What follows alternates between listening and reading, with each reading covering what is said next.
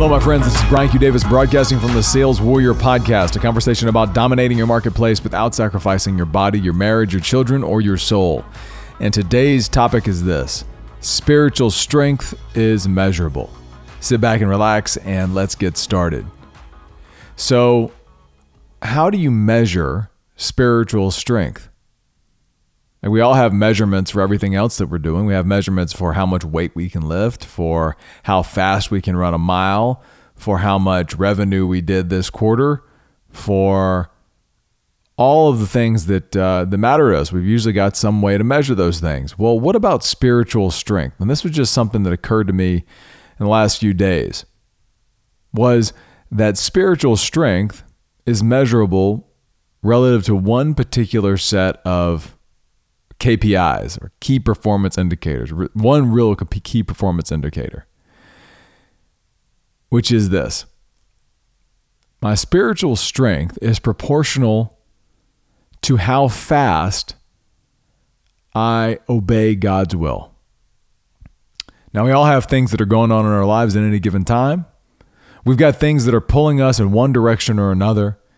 We've got things that we're asking God for. We've got things that all these different directions that we've got at any given time. But within all of that noise, there is usually some direction, some action, some place that we're being called to go.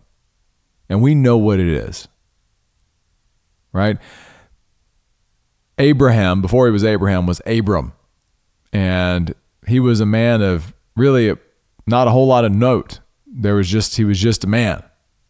But then one day God said, "Hey, I'm going to make a great nation out of your people. I need you to go here. Go." And he went. Now he wasn't a perfect man. He did all kinds of things that were screwed up. I mean, what kind of a guy is unwilling to say that your wife is your wife?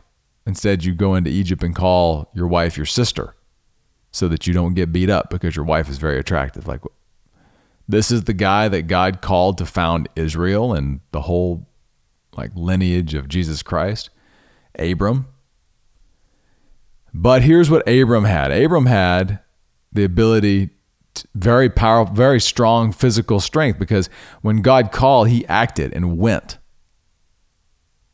Like we all have those things in our life. Even right now, I guarantee you there's something, there's some something that's going on right now for you and God is telling you this is the direction, and you're hesitating, or you're not moving, you're delaying, or you're saying, well, when it gets to be exactly perfect, that's when I'll go.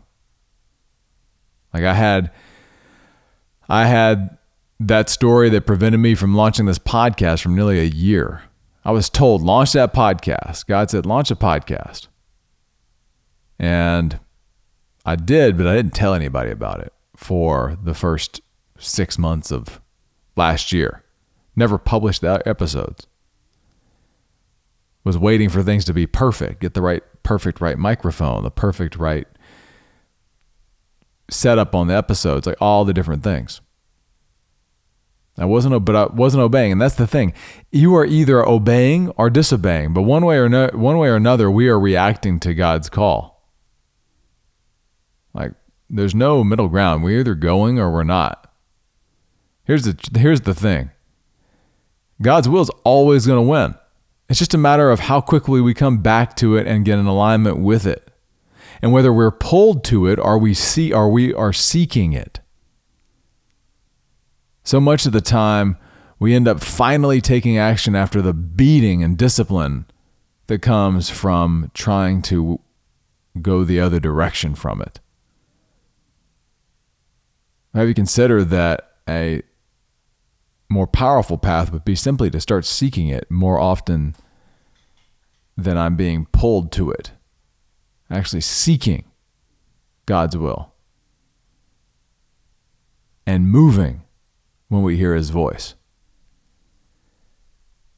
So, where right now in your life do you feel a pull? Do you feel a call to do something with your body or with a conversation with God or within your marriage and with your children or someplace in your business? Where do you feel called to move in a direction to go do something, and yet you're hesitating? And yet you know, you know that's direction. there's probably one place, and I'd ask you to consider what's one thing you could do today, right now, as you're listening to this podcast, that you could do towards that direction. One little bump towards what I have you also consider is actually God's will. What's one thing? Write it down and go do one little thing. It might be as simple as writing a word on a piece of paper. That's what started the book, the book that I'm working on right now. I heard, go write this book.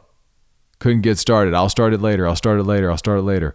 Finally made a commitment to write a single word on a single piece of paper, and that's what was the catalyst to get it going. So, right now, whatever you're writing now, whatever area of your life, whatever this area is that you know you need to do something, write that one thing that you could do down today and then go do it. Go do it and give yourself that gift because that's a rep in spiritual strength.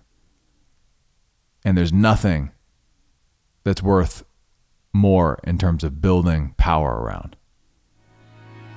That's what I got for you today, my friends. This is Brian Q. Davis broadcasting from the Sales Warrior Podcast, a conversation about dominating your marketplace without sacrificing your body, your marriage, your children, or your soul. Thank you so much for listening. More to come.